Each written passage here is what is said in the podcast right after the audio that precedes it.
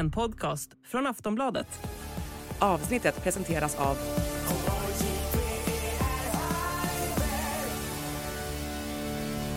Stödlinjen.se, åldersgräns 18 år.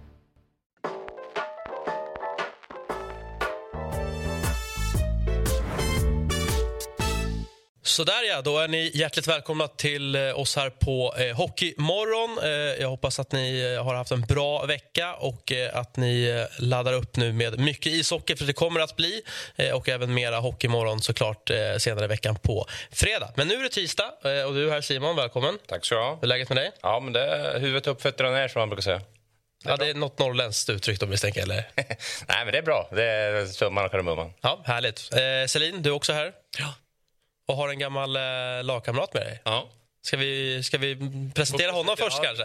Ja, ja. Eh, Micke Holmqvist, välkommen. Tack så mycket. Hur är läget med dig? Jo, det är full fart. Eh, kul att vara här. Ja, verkligen.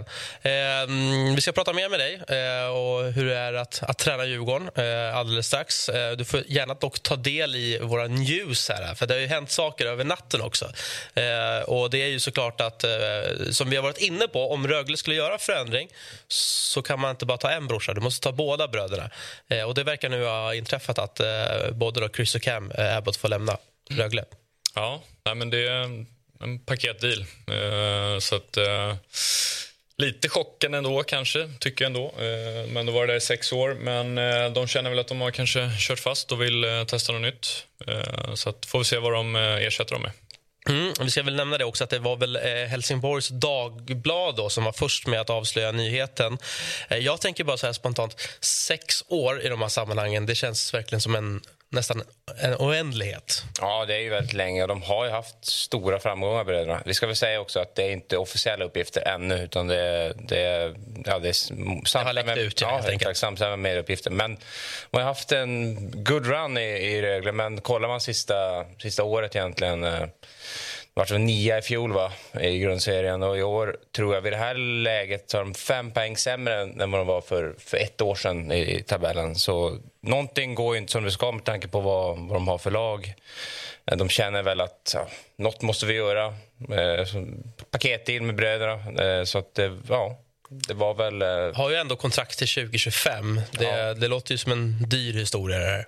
Det lär nog kosta att eh, köpa ut dem, det tror jag. Eh, men jag tror också att det är enda rätta. Något, något måste hända i Rögle. Lite nytt blod, lite liksom gjuta något, något nytt där nere i Ängelholm för att det har, det har ju kört fast uppenbarligen. Ja, det är lite, de, eh, sen de tog över så har det verkligen en, en framgångssaga. Egentligen. Sen hände det något eh, förra säsongen. Ja, i fjol egentligen. Ja. Eh, så att, ja, får vi se vad de, eh, vad de tar in för nytt, uh, nytt blod i, i organisationen. Det är väl också, också så här tränare, eller Cam är väl en sån tränare, det känns som att han, han skaver, alltså han kräver ganska mycket av sitt, sitt lag, sin trupp.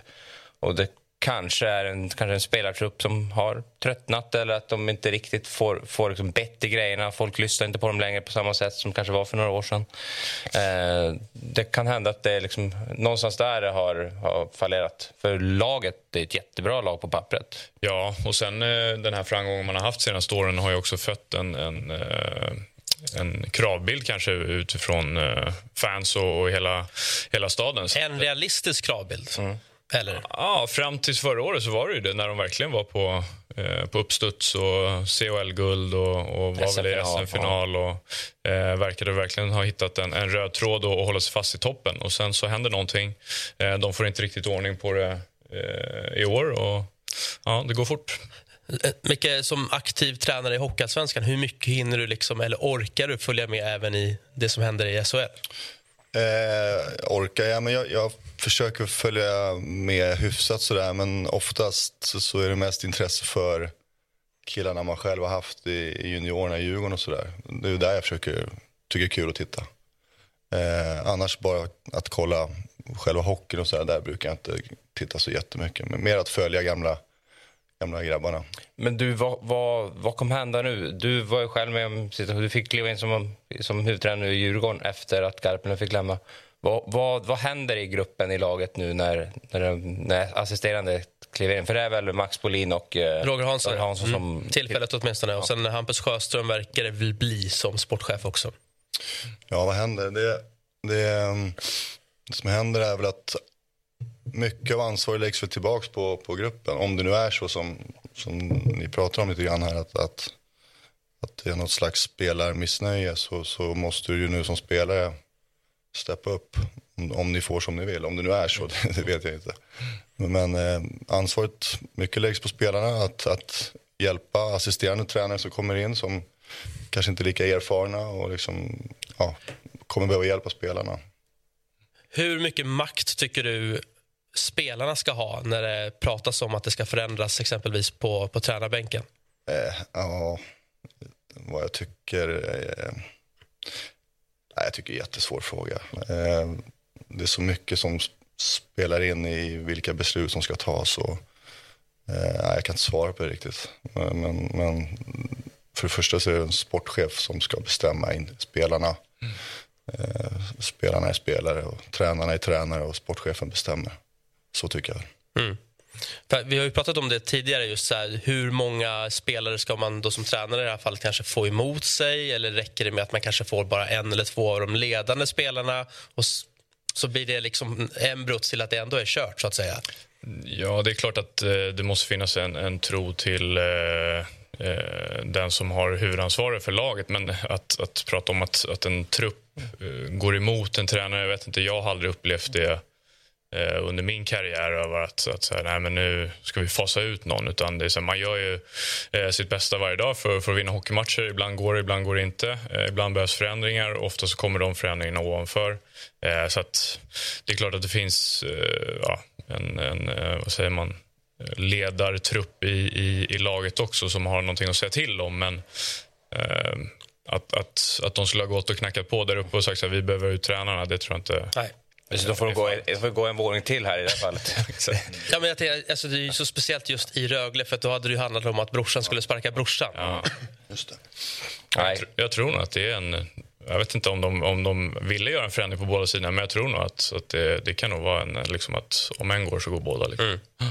Ja, så är det. I uh, situationen i Rögle alltså förlorade hemma mot Leksand senast med 5-2. Eh, svårt, och, att, svårt att se vem som ska kliva in där på, på lång sikt. Eh, jag tänkte, mitt första namn som dök upp det var eh, Johan Lundskog. Eh, han var i Bern och han har varit i, eh, nu senast Adrian Mannheim. Fick sparken därifrån. Eh, potentiellt namn. Annars, ingen aning. Roger Melin är ju ledig. Jag, jag bara droppar ni, får, ni, ni, får göra vad ni vill med det. Eh, men ja, det handlar ju kanske då... Vi får väl se om det är så att eh, exempelvis Roger Hansson får träff här på några resultat. Då kan ju han bli en interimlösning eh, säsongen, säsongen ut. och Sen så får Rögle helt enkelt börja om då, eh, efter säsongen. Spännande Vi följer såklart eh, med lupp eh, vad som händer kring eh, Rögle. Eh, det gör vi såklart också kring den här hemska eh, skadan som eh, HV71-spelare Sami Hakala råkade ut för. Vi vet ju nu att hon bröt nacken eh, och att det pågår en, eh, en jättefin insamling. Eh, ni kan se, eh, ni som ser oss i bild eh, ser uppgifter här hur man kan eh, donera en slant redan 340 000 kronor, jätteimponerande. Vi hoppas att det blir mera pengar naturligtvis. även HV71s guldhjälte Eh, tidigare guldhjälte då, David Ullström eh, som har startat den här eh, uppmanar hela eh, Hockeysverige att eh, vara med och bidra. Och det gör vi så gärna. Även HV71 själva eh, startar ju, eller har startat en Swish-insamling. Så att, eh, det kommer i alla fall någonting gott av den här mycket Jätte, tragiska händelsen. Jättefint och bra initiativ av David. Det Ja, det har man ju sett när, när såna här tragiska saker händer världen över så eh, har hockeyfamiljen en, en eh, fin förmåga att gå ihop och, och, och hjälpa till. Eh, så det är jättefint att se. Ja, Verkligen. Vad, eh, svårt att kanske kommentera just det här specifikt, men vad, eh, hur mycket hinner man notera en sån här hemsk händelse? Nej, det är fruktansvärt. Det är nästan att man inte vill, vill se situationen heller. Och det var samma sak med skridskon där eh, som hände i, i England. Där, och, mm. men, men fruktansvärt. Mm. Eh, ja. Så som Sillen säger, hockeyfamiljen är, kan visa sig väldigt eh, stark när sådana här saker mm. händer. Ja, men det har varit några tunga veckor just med, med, med det som du nämnde också, Honken, med, med händelserna i England också. Så att, nej, det har varit eh, jäkligt eh, trista eh, veckor. Vi hoppas att det går bra med insamlingen eh, och att eh, om ni har möjlighet och vill såklart eh, att ni hemskt gärna får eh, bidra. Eh, vi tar oss vidare i, i Hockeymorgon eh, och eh, ja, men lite mer till dig då, Micke. Honken är det så logiskt att det är från Holmqvist eller finns det en story bakom det smeknamnet? Det finns faktiskt ingen story alls. Det får du fråga riktiga Honken om. ja, precis. Det finns rätt många Honken. Ja. Eh, men om du får möjlighet att liksom eh, ge dig själv en story, då, vad skulle du vilja att det skulle komma ifrån? Då? Oj. Eh, alltså Honken? ja. Eh, ja, från Holmqvist då. Från Holmqvist. Så du är nöjd ändå med bakgrunden till smeknamnet? Ja, det är ja, ja, men då så. Då, då lämnar vi det där. Jag kan inte gå in djupare på det där. Jag vet inte. Småluddig fråga. Ja, verkligen. Ja. Det är också tidigt på morgonen. Eh, men du spelade ju eh, med gästen här, eller med vår eh, panelmedlem här, Patrik Selin. Eh, vad, vad minns du från den här säsongen? Eh, final eh, minns jag. HV71 på Hovet med ett jäkla tryck var det, vad sa vi? Fem? Fem av sex eh, matcher gick till eh, sadden. Ja, så här, allmänt sett också som kanske en av de liksom mm. hårdaste eh, serierna. Mm. Mm. Jag kommer ihåg eh, Andreas Engqvist eh, skjuter stolpe, ribba och jag tror att han touchar stolpen ut igen. Pucken vänder och eh, en snabbskrinande Temulaine får pucken och vänder och avgör. Just det. Om jag inte minns helt fel så, så gick det till så. Mm. Det sitter kvar lite mm. som en tagg hör jag på ja. beskrivningen här av ja. puckens bana. Ja, men det var... Mm, den tog. Mm. Vad, hur var eh, Honke som spelare? Eh, stor, stark, inte så snabb. Stämmer det, eller? Ja, det stämmer. Nej, men han, han var väldigt skicklig. Eh, när vi spelade så hade du mer en centerroll. Eh, vann mycket tek, gjorde ett viktigt jobb. Eh, men framförallt en, en eh, jäkligt härlig lagkamrat. Eh, så det, var, det var stort för mig att spela med, med stor honk. Fick ni spela i samma kedja också? Ja, det gjorde vi säkert någon gång. Men, ja, någon gång ja, men inte, inte något, något kontinuerligt. så. Mm. Om vi tittar på ditt CV som spelare då, så, så eh, väldigt framgångsrik. Um, SM-guldet redan 98 med, med Färjestad. Och där fick du spela med, ja, med Jönsson, Nordström, Prästberg, Roger Johansson. Vad, vad lärde de åren dig som en ung spelare i Karlstad? Skris, okay. Ska vi börja med de som ser bilden? Här? Ja, jag vet inte vad jag ska säga. Var det ens tillåtet att ha vita skridskor? Ja, det var Nike som kom där och jag och Huselius var hyfsat Sena på att tappa ja, tacka ja. Exakt, hyfsat duktiga juniorer. Ska man få någon sponsorgrej och få någonting gratis, då tackar man ja direkt. Så att, äh, jag vet inte vad jag ska säga. Äh, nej, vad som gav mig i Färjestad de åren. Äh, nej, men man, jag, klart jag lärde mig mycket. Så där, på den tiden också gick man ju på, på tre kedjor mycket och satt två år egentligen på bänken. Eh, tittar väl tillbaks på den tiden mycket med vad höll jag på med i, i liksom min egen resa. Förstod inte riktigt att jag behöver träna extra när jag inte spelar eller jag behöver spela mer. Eller, eh, väldigt eh, dålig koll alltså. Så inte så bra utvecklande hockeyår var det inte. Däremot träffade jag min fru där så det var ju bra. Ja, men du, så du, vann, du vann något om andra ord. Mm. Men, men är det någonting du kan, när du liksom blickar tillbaka kan känna att du borde ha agerat då lite tidigare och hittat en, en annan miljö som hade passat dig bättre? Ja, annan miljö eller att liksom, förståelse för att eh, fortsätta träna mera själv kanske och liksom den biten, att fortsätta utvecklas. Och inte bara vara nöjd med att man får en lön den 25 nu och är jättestolt över det. Så sitter man där och tittar på hockey i två år. Mm. Eh, så bra läxa var det. Och sen blev det någon slags nystart när jag åkte därifrån till, till TPS igen och liksom behövde starta om igen. Hur var statusen eh, på den tiden i, i den finska ligan? Du vann ju två guld där va? Två guld, ja men det var väl lite, jag vet inte exakt hur det är nu men, men topplagen där var var bra med vi och Jokerit och Tappara och eh, bra nivå. Vi gick, vi, vi gick väldigt långt i Europaligan på den tiden när, när ryssarna var med där också. Vi hade, vi hade bra lag. Vi hade riktigt bra lag. Eh, så att vårt lag hade- höll riktigt hög nivå tyckte jag. A lot can happen in three years, like a chatbot may be your new best friend. But what won't change? Needing health insurance. United Healthcare Tri Term Medical Plans, underwritten by Golden Rule Insurance Company, offer flexible, budget friendly coverage that lasts nearly three years in some states. Learn more at uh1.com. Och tiden i NHL, eh, Anaheim, eh, Chicago. Eh, måste ha varit ett, ett härligt äventyr, tänker jag i alla fall. Ja, det var ju såklart häftigt att få uppleva sin största dröm. Eh, det läskiga är ju att det blir också en vardag till slut. Även fast det inte var så länge jag var där så blir det till slut en vardag. Det blev för mig och, och har lärt mig mycket därifrån också hur viktigt det är med, med nya målsättningar hela tiden. Eh, att, att nå sin största dröm i livet och sen inte ha någon ny målsättning, då, då är det lätt att drivet avtar lite grann och så går karriären lite sakta utför. Så. Eh, Du menar liksom att man, när man väl når då det högsta inom hockeyn som såklart är NHL, att, eh, blir det svårt att liksom hitta drivkraften att så här, vad kan jag mer göra nu? Jag, hade svårt med det i alla fall. Jag, jag hade jättesvårt med det. Eh, och har väl funderat mycket på det efter, efter hockeyn. Att vad var det som hände med min hockey? Och hittat olika svar där. Då. I, och då tror jag att det här är en stor del i att, att hitta nya mål för sig själv. Och, och liksom för att orka eh, fortsätta drivas varje dag. Hur- stor skulle du säga, eh, åtminstone på den här tiden, eh, var liksom kontrasten från att spela i, i Europa eller Skandinavien och sen ta hela klivet över till NHL? Ja, jag vet inte. Det var inte, var inte lika många svenskar kanske som åkte över på, på den tiden. Och som, ja, det var i och för sig, vad är det, 20 år sedan? Ja, herregud. Ja. Eh, det var inte lika många svenskar som åkte över, var det inte.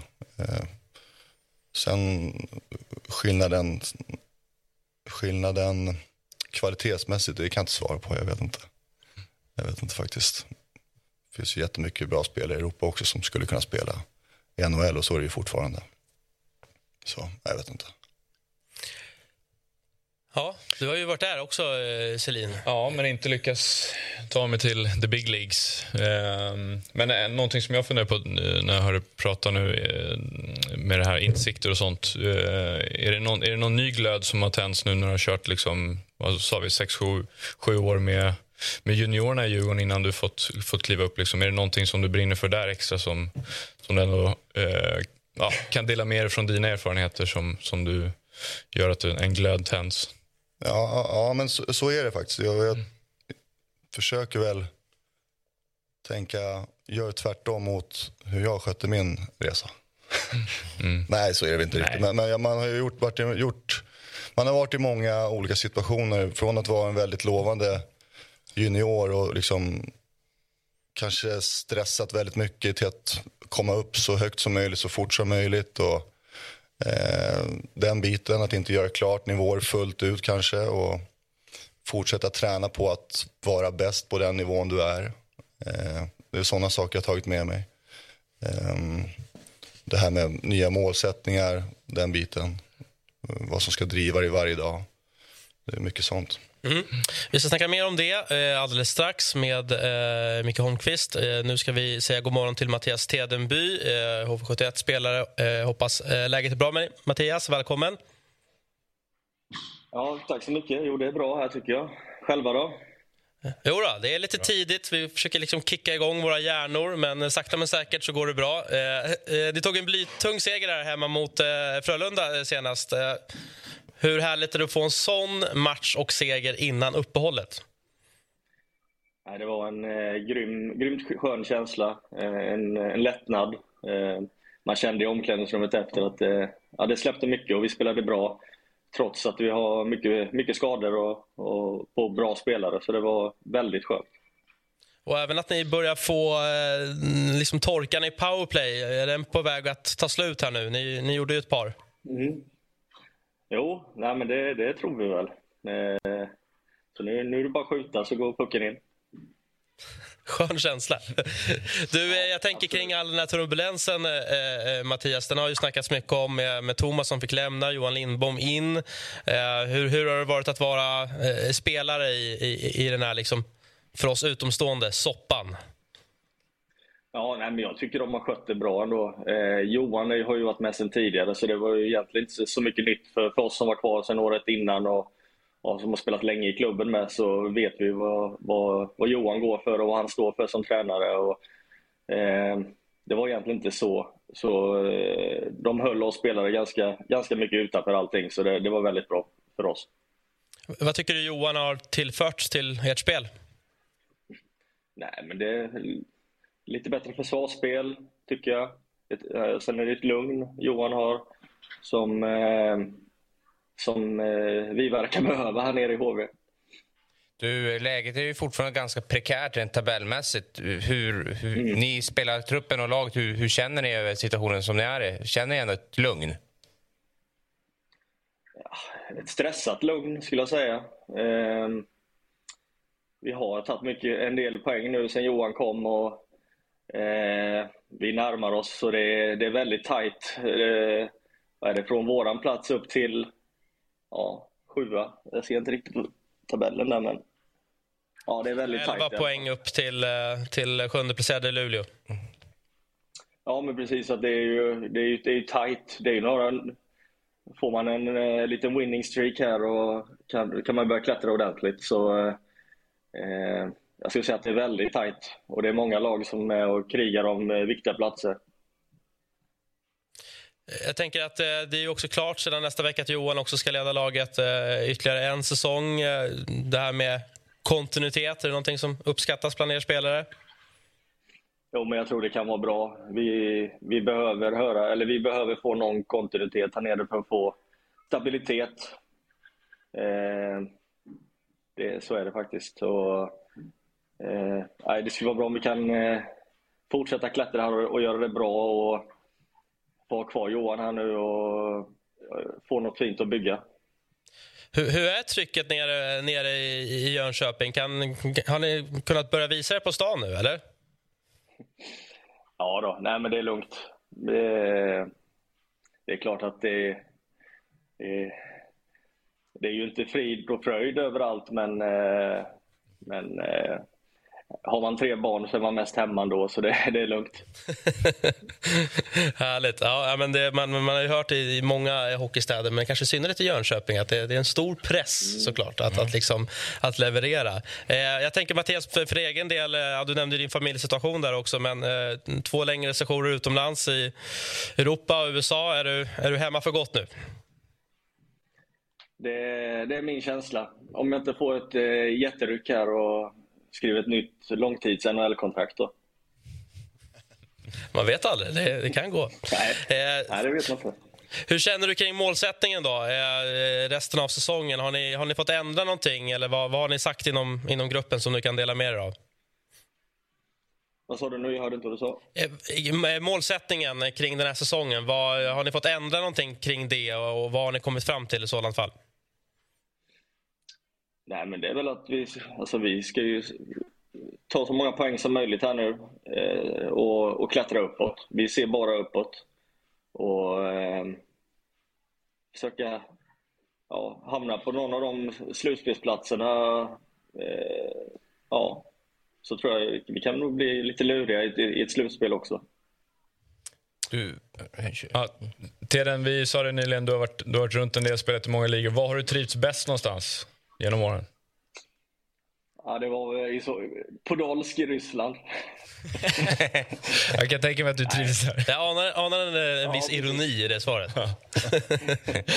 ja, ja, nej men eh, hemma trivs man väl bäst, eh, familjesituationen och så. Men eh, i USA där fick jag ju hänga mycket med Jakob Josefsson. Vi hade otroligt fin tid i, eh, i eh, Nordamerika tillsammans. Så det var väl en, eh, en tid som, som jag uppskattar också väldigt mycket. har, har du någon skräckhistoria från Podolsk? Nej, egentligen inte. Man måste åka dit för att se hur det är, tror jag. Pratar vi väldigt långt bort i Ryssland nu, eller? Nej, utan det här är utkanten Moskva. Men eh, det kan vara en upplevelse det med. Ja, ut i utkanten. långt. Ja, jag har ju varit i Ryssland, så jag vet ju. Eh, Men utkanten Moskva, ja, ja, det, det är nog tufft. Eh, Du, det är ju landslagsuppehåll nu. Vad, gnuggar ni något extra den här veckan, eller vad, vad händer?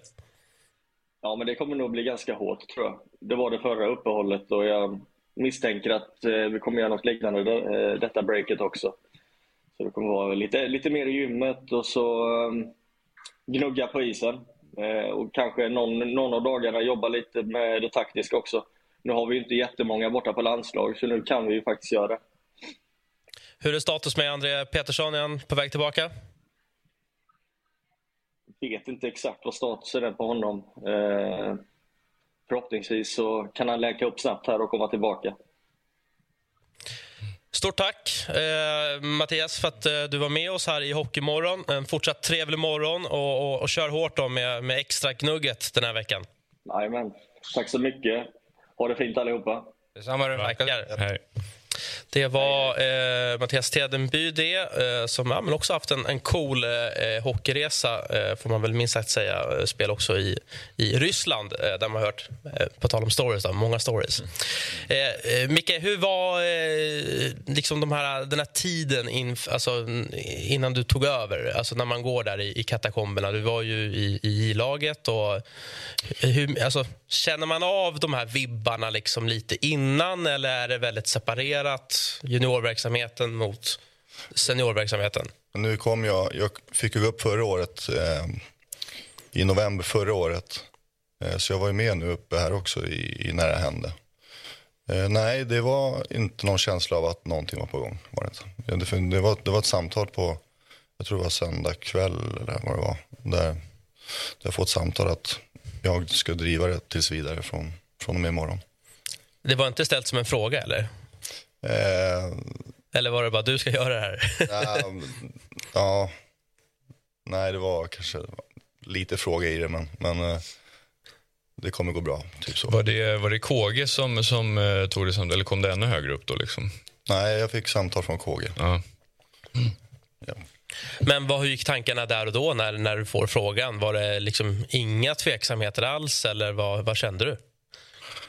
Eh, för det första kände jag att det är otroligt tråkigt att bli av med två bra, eh, bra människor, bra, bra kollegor eh, som har blivit vänner.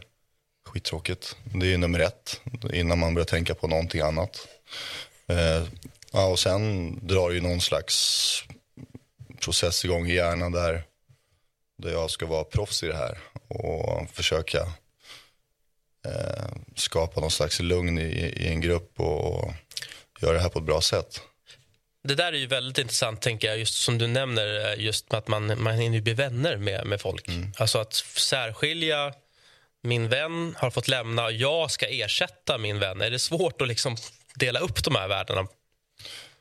Eh, ja, jag tyckte den var knepig. Men någonstans, man har ju varit, eller jag har ju varit i den här miljön och, och inom hockeyn så händer saker.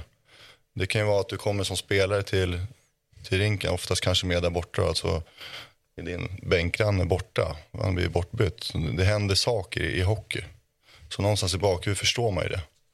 Så att, eh, skittråkigt att bli av, som jag sa, med, med två, två vänner, kollegor och, och men som sagt, försöka koppla på hockey, hockeytränar, eh, vad säger man, tankarna så fort som möjligt var det ju.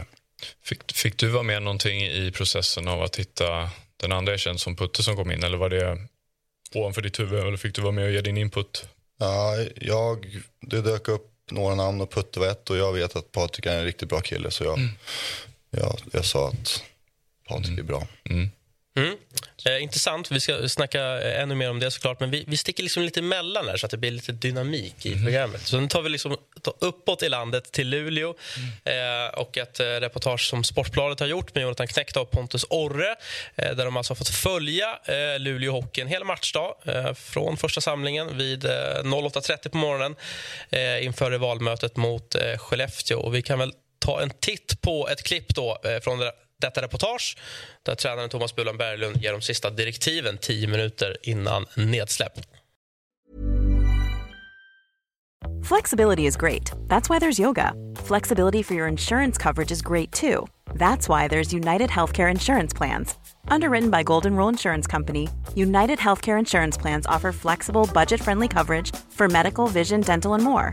One of these plans may be right for you if you're, say, between jobs, coming off your parents' plan, turning a side hustle into a full hustle, or even missed open enrollment.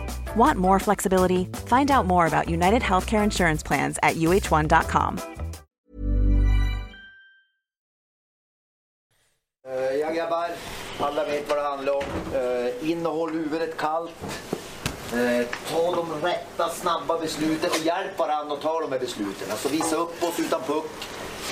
Sen när vi har pucken så är det viktigt att vi har ett jävla driv och ett jävla vilja att vilja delta. Vare sig det är att driva på mål och ta med sig motståndare eller att visa sig för pucken. Jobbet utan puck blir helt jävla avgörande idag. Vilket jobb är vi beredda att lägga ner på det, på, i, i, den, eh, i det momentet? Och vilket, vilket pris är vi beredda att betala på att vinna puckjäveln som ligger där i kamp mot en motståndare? De sakerna blir helt avgörande idag. Och samtidigt mitt i allt det här, håll huvudet kallt. Spela efter systemet, hjälp varann, snacka med varann, visa en jävla pondus från start där. Så gör vi 60 minuter jävla full, fulländat jobb. Den perfekta matchen ska göras idag boys. Säg till att göra på 8.20 Kom igen grabbar.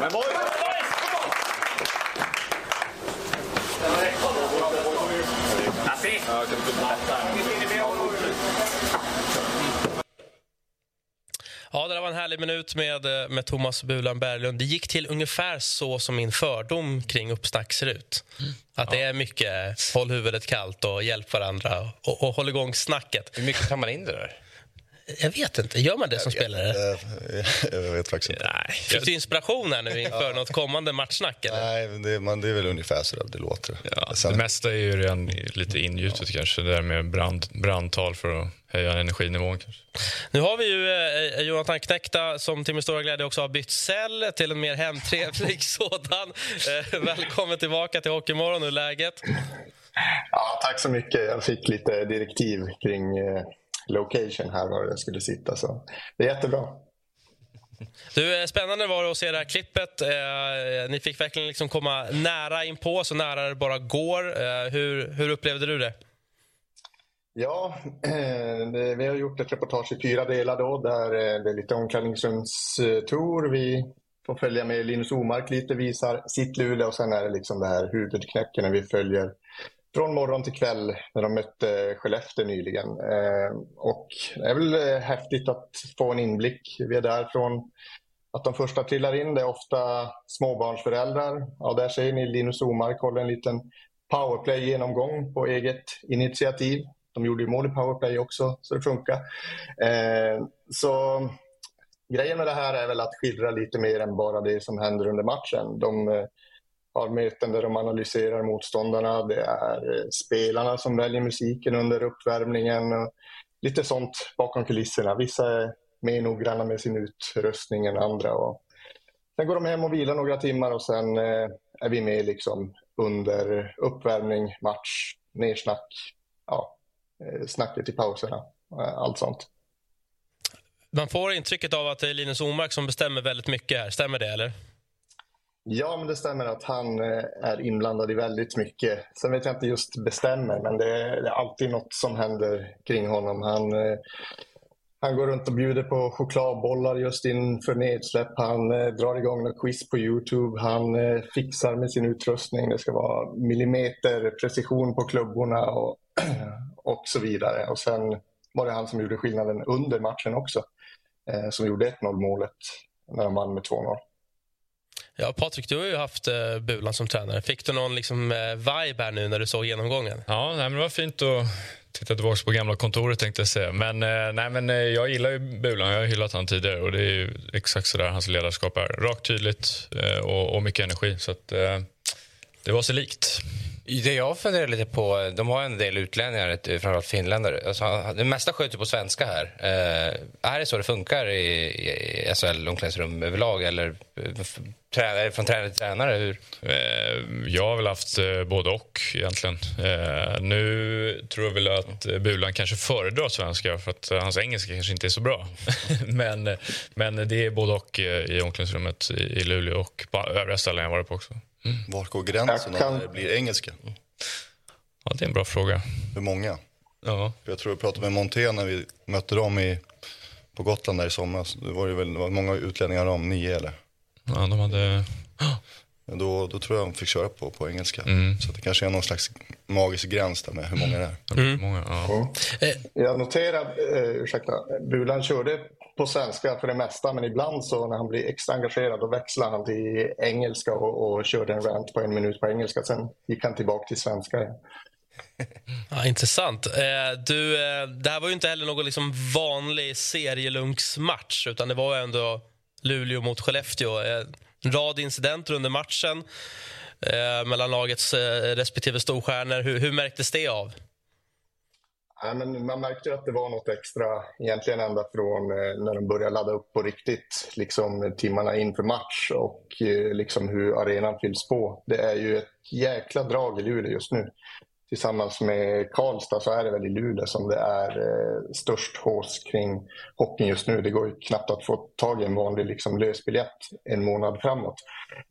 så det märktes och det blev riktigt grinigt i andra perioden tror jag som det började bli riktigt liksom, slutspelskänslor med, med lite fighter på isen och så vidare. Och eh, Bulan och Bodas rök ihop lite ringside när, eh, när det skulle bli paus. Och det var lite blod och nej, det var precis allt sånt man vill ha liksom, i, i ett slutspel. Fick man en försmak redan här i, i december.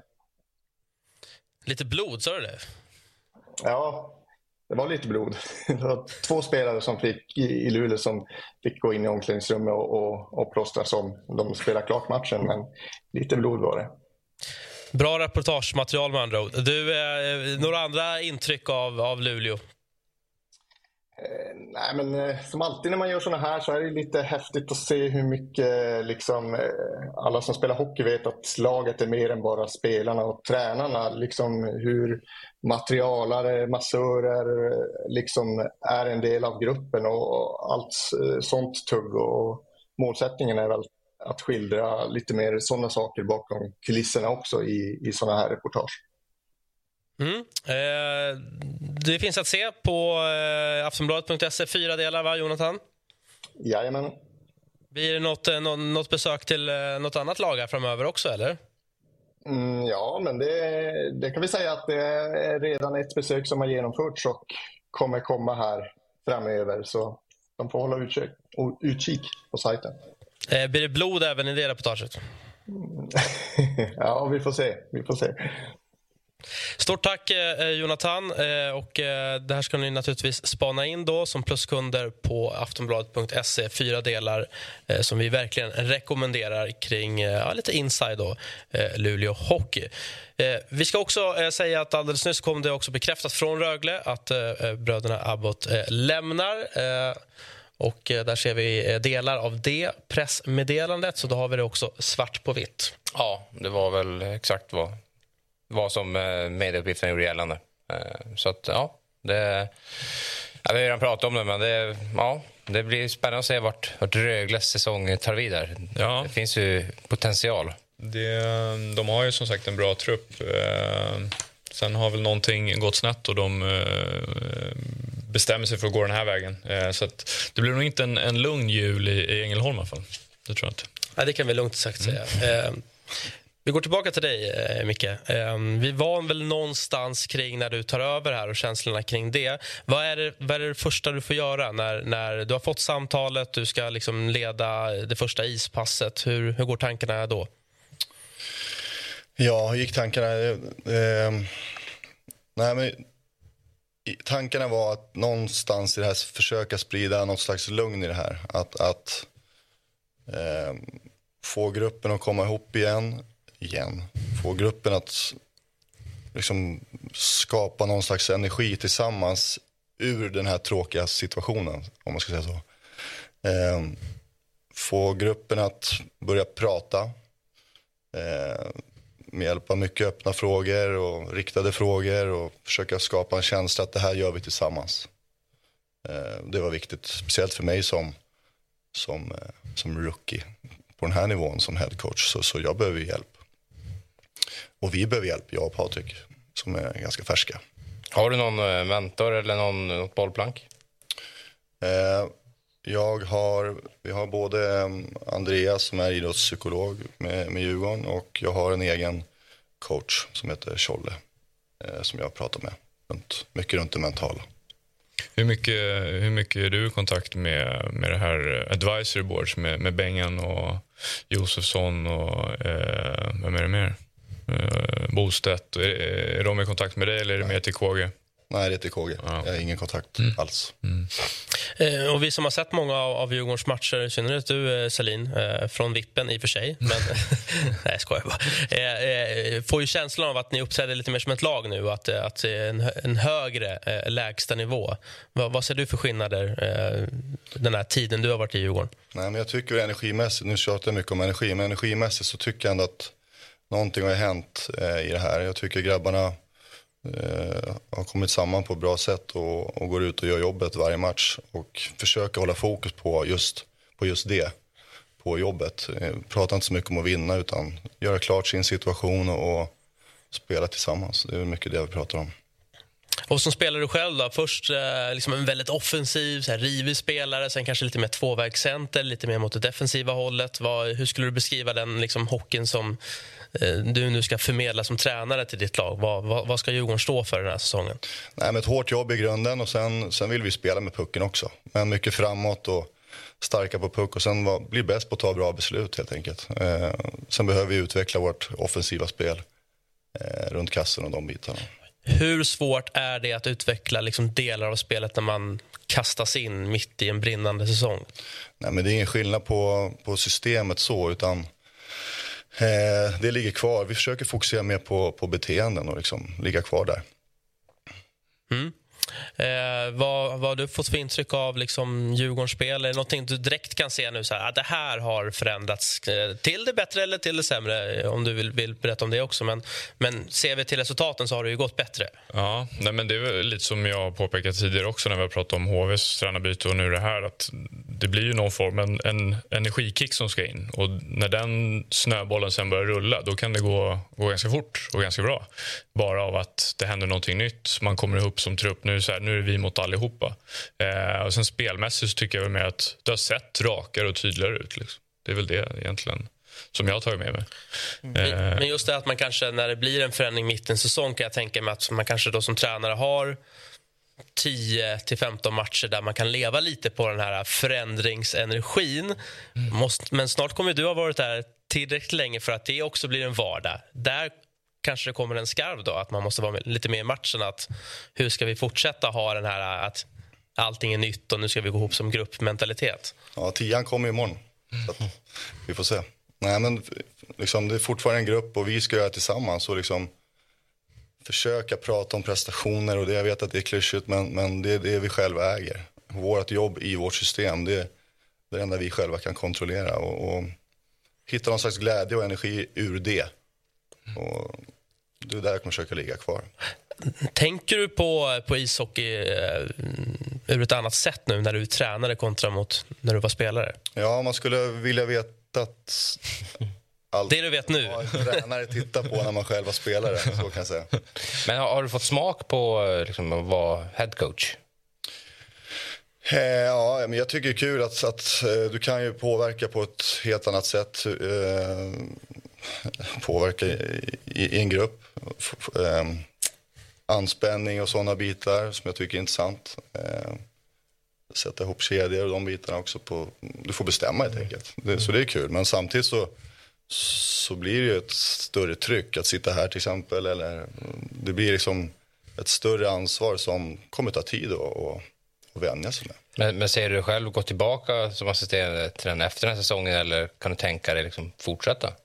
Jag, jag vill fortsätta jobba med hockey. Eh, eh, sen om det är som huvudtränare eller assisterande, vi, vi får se vad det blir. Jag, tänker, jag vet faktiskt inte. Eh, men jag tycker båda är roliga. När fick du liksom känslan efter din aktiva spelarkarriär att, att det var tränare du ändå ville bli? Nej, det var mer av en slump som jag kom in som vikarie i, i Djurgårdens J18. Jag skulle vara där i sex månader som assisterande till, till Jörgen Bemström. Eh, och eh, nej, men blev biten ganska snabbt med, av att fan det här är kul. Det här är kul att jobba med människor och försöka hjälpa unga killar att nå sina, nå sina drömmar. Ja, och här, det är ju inte heller vilken klubb som helst som du nu är headcoach i. Alltså, det hade ju varit en sak att börja i en lite mindre klubb, men det här är ändå Djurgården menar jag. Ja, så är det ju, så är det ju absolut. Eh, sen är, jag är inte skraj, jag har Djurgårdsmärket på mig. Jag, jag, det är min moderklubb sedan jag var fem år gammal och liksom, jag är van att, att leva i, i Djurgårdsfamiljen. Så att, det är ingenting konstigt för mig, men jag, jag fattar också när jag tänker efter så är det ju, det är ett ganska stort tränaruppdrag, absolut. Mm.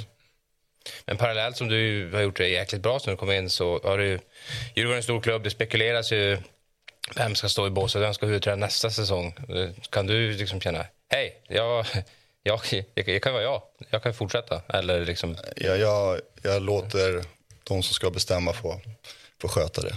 Eh, jag lämnar det åt dem, jag tänker inte lägga mig i där. Utan de, jag litar på att de tar bra beslut för Djurgårdens bästa. Hur skulle du säga din, eh, din ledartyp är som ledare? Jag är ganska lugn, tror jag. Eh, försöker... Ska, ja, det är svårt att förklara, tycker jag, Sillen. Men, men, mm. men försöker skapa... Grunden bygga relationer med, med individer för att få en individ att förstå att jag finns där för dem. Det är grunden i, i liksom ledarskapet, hur jag tänker.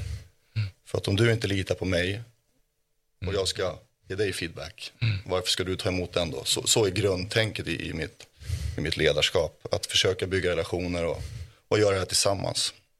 Eh, med, med ganska stor öppenhet och, och eh, ja. Med din, du nämnde ju din egen erfarenhet eh, när du satt och eh, förvisso avlönat men kollade på hockey i Karlstad. Eh, hur, hur, tänker du kring det? När, nu ska ju du börja bänka spelare, eller det är väl några som får spela mindre. Vad, vad säger du kring det då, Nej, till de spelarna? Det viktiga där är väl att, som jag själv som det, de tränare man kommer ihåg, det var ju de som var raka och tydliga och ärliga. Mm. Eh, att den öppenheten och tydligheten, den försöker jag verkligen hålla och, och inte sitta och gå massa omvägar utan försöka vara så rak som möjligt. Så behöver man inte vara dum för det, men tydligt. Mm. Vad tycker du har varit svårast hittills då, som huvudtränare för Djurgården? Eh, svårast hittills? Nej, men det, det är lite... Om man funderar, det blir lite tryck. Så, så är det ju. De här stora matcherna, att gå in och stå och göra intervjuer mellan båsen när det är fullsatt någonstans. Och, du vet, där blir det lite tryck såklart. Mm. Så den biten tycker jag är ganska den är ganska tuff faktiskt. Ja, eller intressant också. Ja, mm. Intressant. Ja. Så jag utmanar mig själv varje gång jag sitter i sådana här saker till exempel. Eh, sen hockeymässigt så, nej men det är väl att få, få liksom struktur på, på vad, hur vill vi bygga upp det här, jag och Patrik och liksom vad ska vi fokusera på här och nu. Och, eh, det är väl de bitarna som börjar sätta sig. Du, du har ju släppt fram en del eh, juniorer. Du har ju, du har ju erfarenhet från J20-laget, du har bra koll på juniorleden. Eh, vad betyder det för dig att ge unga spelare chansen? Eh, nej, men jag, jag, tycker det är viktigt. Vi, vi har en stark juniorverksamhet och, och har vi spelare som, som har förtjänat att, att spela eh, så ska de spela. Sen blir det en ruggig balans i det där. För att jag menar att när du ska upp på nästa nivå då vill vi att så mycket som möjligt att du ska kunna spela din typ av hockey.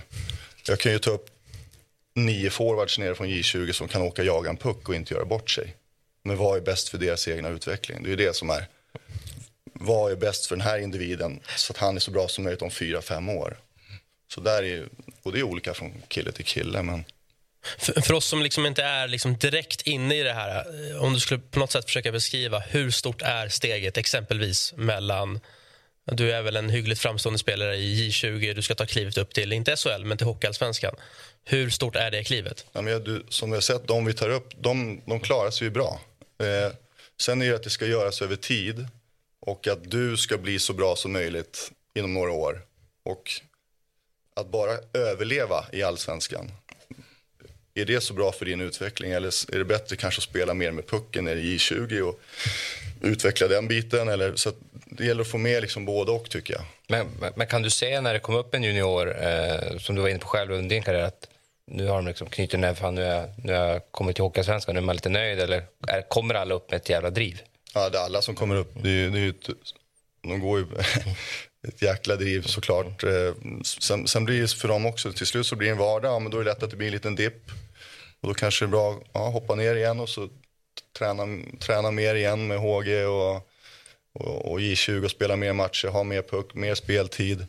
Och sen är du redo igen och så kommer du upp igen. Och så får det se ut sådär liksom. Mm. För det är det som är lite intressant när man du ska, ha, du ska plocka upp en gubbe som bara ska fylla ut några minuter i en, en, en forwardkort till exempel, ska spela 4-5 minuter. När du behöver en kropp, är det, är det en juniorspelare du behöver eller är det lätt kanske bättre att ta någon liksom från division 1? Nej men jag tycker har, har vi lägen att ta våra egna juniorer för att liksom det, det skapar en energi åt dem också genom att få de här minuterna, om det är nu första gången eller tredje gången det händer ju någonting alltså, som visar att ja, vi, vi tror på dig och, och sådär. Sen, sen när du spelar så få minuter, det viktiga där det är ju att du är på HG imorgon bitti. Mm. Och du tränar med I20 imorgon och du tränar med A-laget och du går till gymmet. Så att vi inte liksom tar upp folk och så sitter man och spelar 3-4 minuter per match och så tränar du lite mindre som man gör i ett A-lag. Eh, tappa otroligt mycket timmar i, i din utveckling genom att bara sitta där. Mm. Jag tänker så här, vi som är från Stockholm, är väl, sorry Simon, eh, men tre av fyra i alla fall, mm. vet ju att det, det, kanske inte är världens bästa stad när det kommer till att bedriva eh, hockeyverksamhet. Eh, såg eh, när ni var nu i, i Mälarhöjdens ishall. Eh, hur, hur, hur, känner du kring det nu när du ändå är eh, head coach? Att liksom möjligheterna till att göra ett så pass bra jobb som möjligt mm. ändå i Sveriges huvudstad. Är det liksom så halvkast som man ibland får intryck av? Eller... Ja, det, det, vi kan inte välja våra egna tider, om man säger så. Då. Eh, det styrs ju mycket av om det är evenemang på Globen eller Hovet eller eh, de bitarna. Nu är Djurgården och AIK i Allsvenskan båda två, vilket betyder att vi har olika tider två veckor i rad. Eh, så att vi, vi äger ju inte våra egna tider och kan bestämma på det sättet som många andra klubbar gör. Så är det ju. Eh, åker till Myren där och när det är stängt och det kan vara bra att bryta av ibland. Men... det är kallt ska vi dock tillägga i, i, i Mälarhöjdens eh, ishall. Jag såg klippet där när spelarna eh, lämnar eh, i, liksom i full mondering, rätt in i bussen. Det, det, det är inte glamoröst, men det kanske ibland vad som behövs i Åkarsvenskan, för alla matcher är inte glamorösa. Nej, absolut. absolut. Men mm. frågan om Stockholms förutsättningar så är det ju inte bra. Nej. Så är det inte. Djurgården, jag tror Djurgården har varit på en resa de senaste åren där de behöver hitta tillbaka tillbaks till en, en trygg plats. Eh, och det är en del. Men sen hockeyn, både för Djurgården och AIK. AIK har väl ute i Solna och kanske en lite bättre verksamhet där. Men eh, det hade varit kul att se Djurgården få en egen arena som är liksom fit för SHL-hockey. Liksom 10 000 kanske max. Bra träningsmöjligheter, kunna ha alla, både dam, flickor, eh, pojklag, juniorlag, A-lagsverksamhet på samma ställe. Eh, för då hade man tror jag kunna komma tillbaka och bli ett riktigt, riktigt powerhouse. Liksom. Ja, det känns som att det kanske är förutsättningen för att liksom Stockholmshockeyn ska börja må, må bra igen. Och, och det här också med att liksom äga sina egna arrangemang. Tänker mm. Vi har ju sett och läst många gånger när, när liksom Färjestad och HV, klubbarna spelar. De säljer ju bira bara för någon mille liksom, mm. per match. I, men AIK och Djurgården tjänar ju knappt ett öre på ett fullsatt Globen i ett derby för att det är så mycket merkostnader att hyra exempelvis. Ja. Så det blir svårt att bedriva verksamhet alltså ekonomiskt känner jag. Ja, det blir ju ett... De andra klubbarna har ju ett, ett stort, stort försprång där. Det ska man inte glömma. Eh, så det är en tuff, eh, tuff sits på ett sätt. Men samtidigt så har ju eh, ja, Globen och Hovet har ju ett eh, vad säger man, emotionellt eh, väldigt högt värde för många, många i, stan. Eh, så att, eh, det är lite trist att det ska försvinna, men, eh, men någonting behövs. Det där är som Bromma flygplats. De säger alltid... Ja. Men det, du vet, de har snackat om det sedan jag var sju år gammal. Det kommer aldrig hända. Nej, förhoppningsvis. kan rusta upp det lite. Nej, Hovet är ju perfekt som det är. Eh, föredrar verkligen Hovet före Globen. Globen, där, alltså, om de verkligen ska lägga ner Hovet, mm. det kanske är spikat nu. Va? Jag tror det. Ja. Eh, så, alltså så här, jag vet inte hur de ska lösa det där med, med Globen. För att det kommer ju de här onsdag, februari hemma mot gamla ja, Bofors, eller vad säga. De ska ha ehm, så att taket kan sänkas och, och anpassas efter ja, antal publiktryck och evenemang. Liksom. Så att det kanske blir bra, vem vet. Mm. Det låter avancerat mm. som lösning. Ja, det... Dyrt. Och framförallt dyrt. Det, det vet vi. Så fort man ska göra någonting nytt i Stockholm då är det dyrt. Och tar lång tid. Mm. Slussen är klart snart, Ja, exempelvis. Du, eh, eh, jag, jag skämtade lite med dig innan här, Micke, och sa att, att JVM är lite som för typ Premier League-klubbarna när, när det är afrikanska mästerskapen. Att det är alltid ett jävla ilska att tappa liksom, tre, fyra väldigt bra spelare. Djurgården brukar ju kunna tappa fyra, fem spelare under JVM. Nu, nu har det varit lite skador, så ni tappar väl möjligtvis en då, misstänker jag. Ja, målvakt. Ja. Eh, hur är det att, liksom, att behöva ta hänsyn till eh, att det kommer en annan turnering här och liksom ändå ta bort spelare ur ditt lag? Ja, nej men... Ja, jag, jag vet inte. Det var, förra året var det mer extremt när, eh, när vi tappade fyra, fem gubb... Fem var det, va? Eh, Fem gubbar med till JVM. Den var ju väldigt... Det sårade oss. Vi tappade fem riktigt bra spelare. Eh, så då var det extremt. Sen om man tappar en eller två, det, det är inte riktigt samma grej tycker jag. När det blev så stort som förra året så, så blev det inget bra. Däremot så är det ju väldigt stort för, för killarna och deras resor att få spela JVM. Så att det är dubbelt det där. Ehm, men fem stycken var inte så bra att bli av med. Eh, om man ser till eh, de spelarna som du ändå har tillgängliga, vad, är det någon som du tycker har stuckit ut här och har tagit eh, stora kliv under ditt ledarskap? Eh, oj. Eh, jag, jag tycker hela gruppen, jag, jag kommer vara tråkig nu och säga, jag, jag kommer säga hela gruppen har, har hämtat, mm, hämtat, vad ska man säga, hämtat, hämtat upp det här tillsammans. Och, och det är ju de som gör jobbet, så är det ju. Det är inte jag, jag åker inga skridskor ut. Utan det är grupper som någonstans har bestämt sig tillsammans att det här ska vi, det här ska vi lösa och vi ska göra en ruggigt bra resa av det här. Eh, Sillen, du kanske har sett någon på individuell nivå som har lyft sig?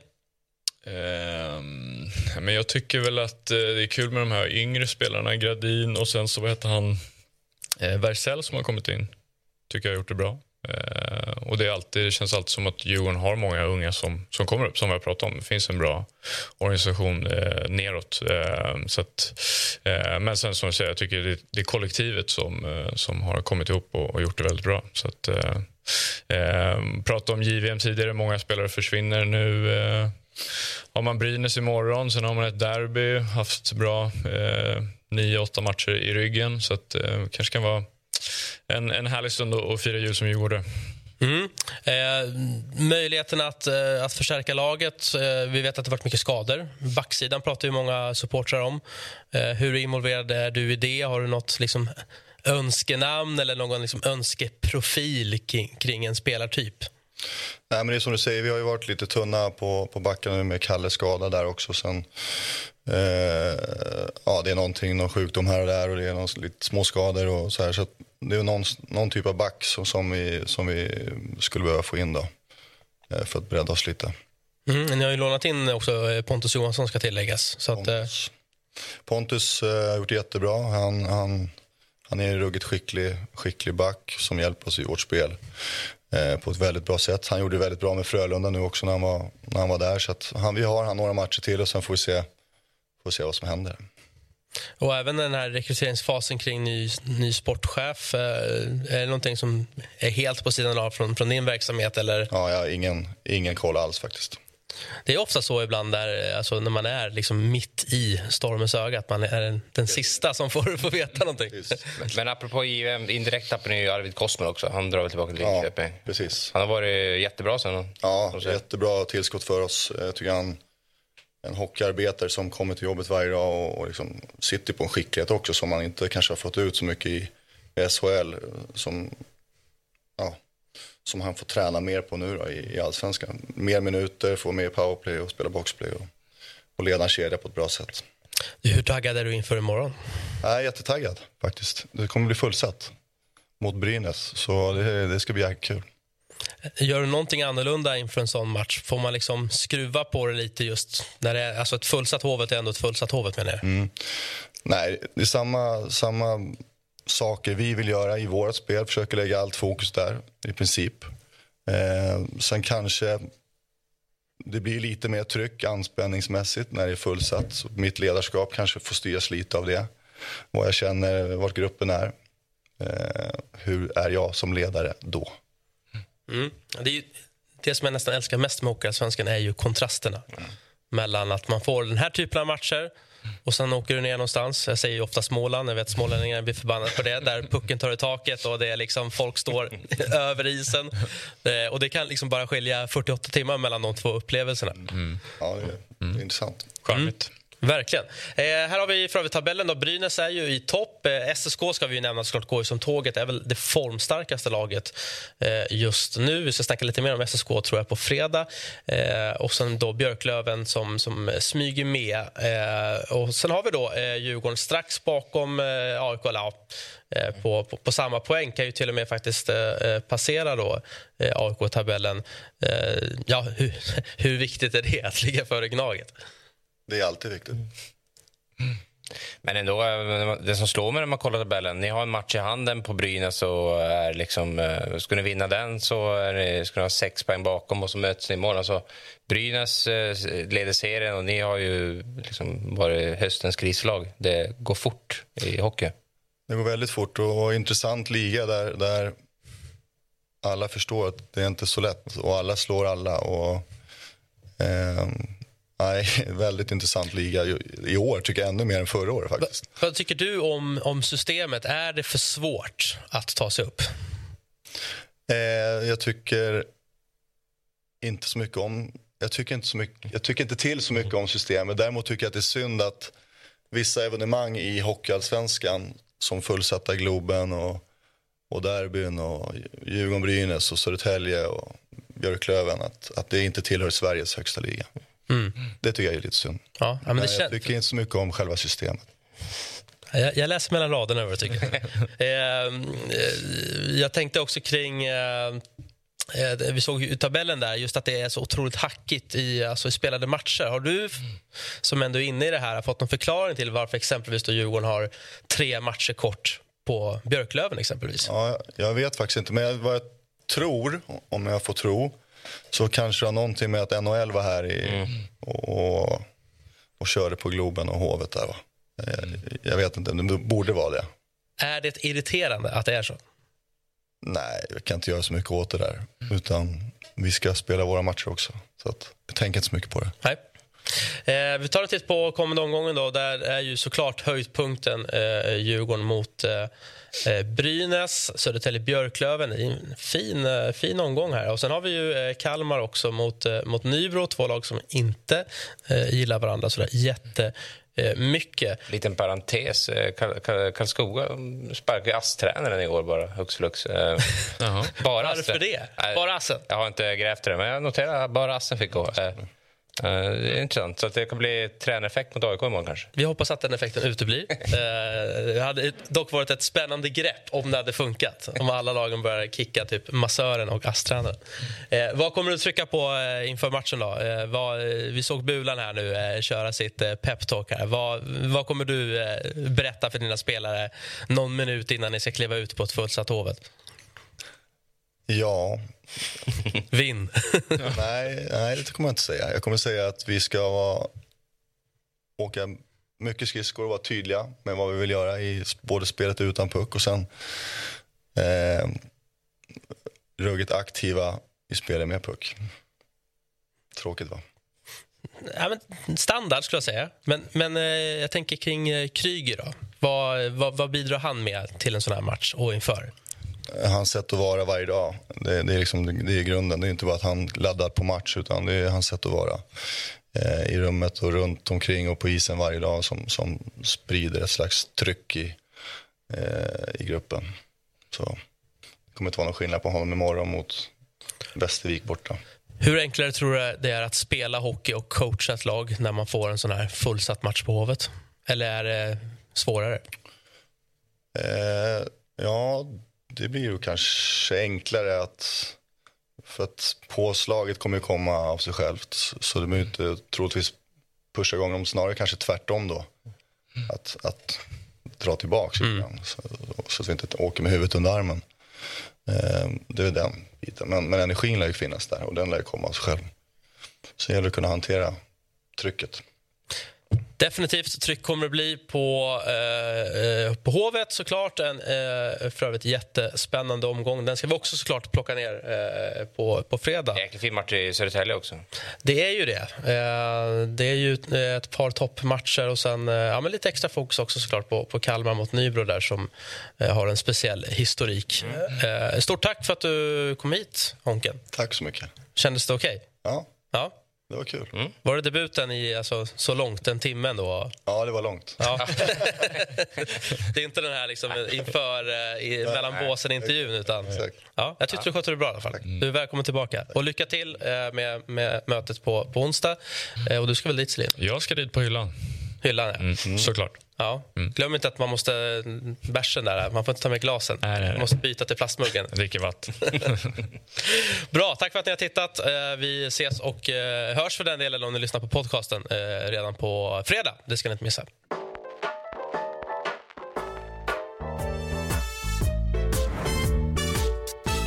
Du har lyssnat på en podcast från Aftonbladet. Ansvarig utgivare är Lena K Samuelsson.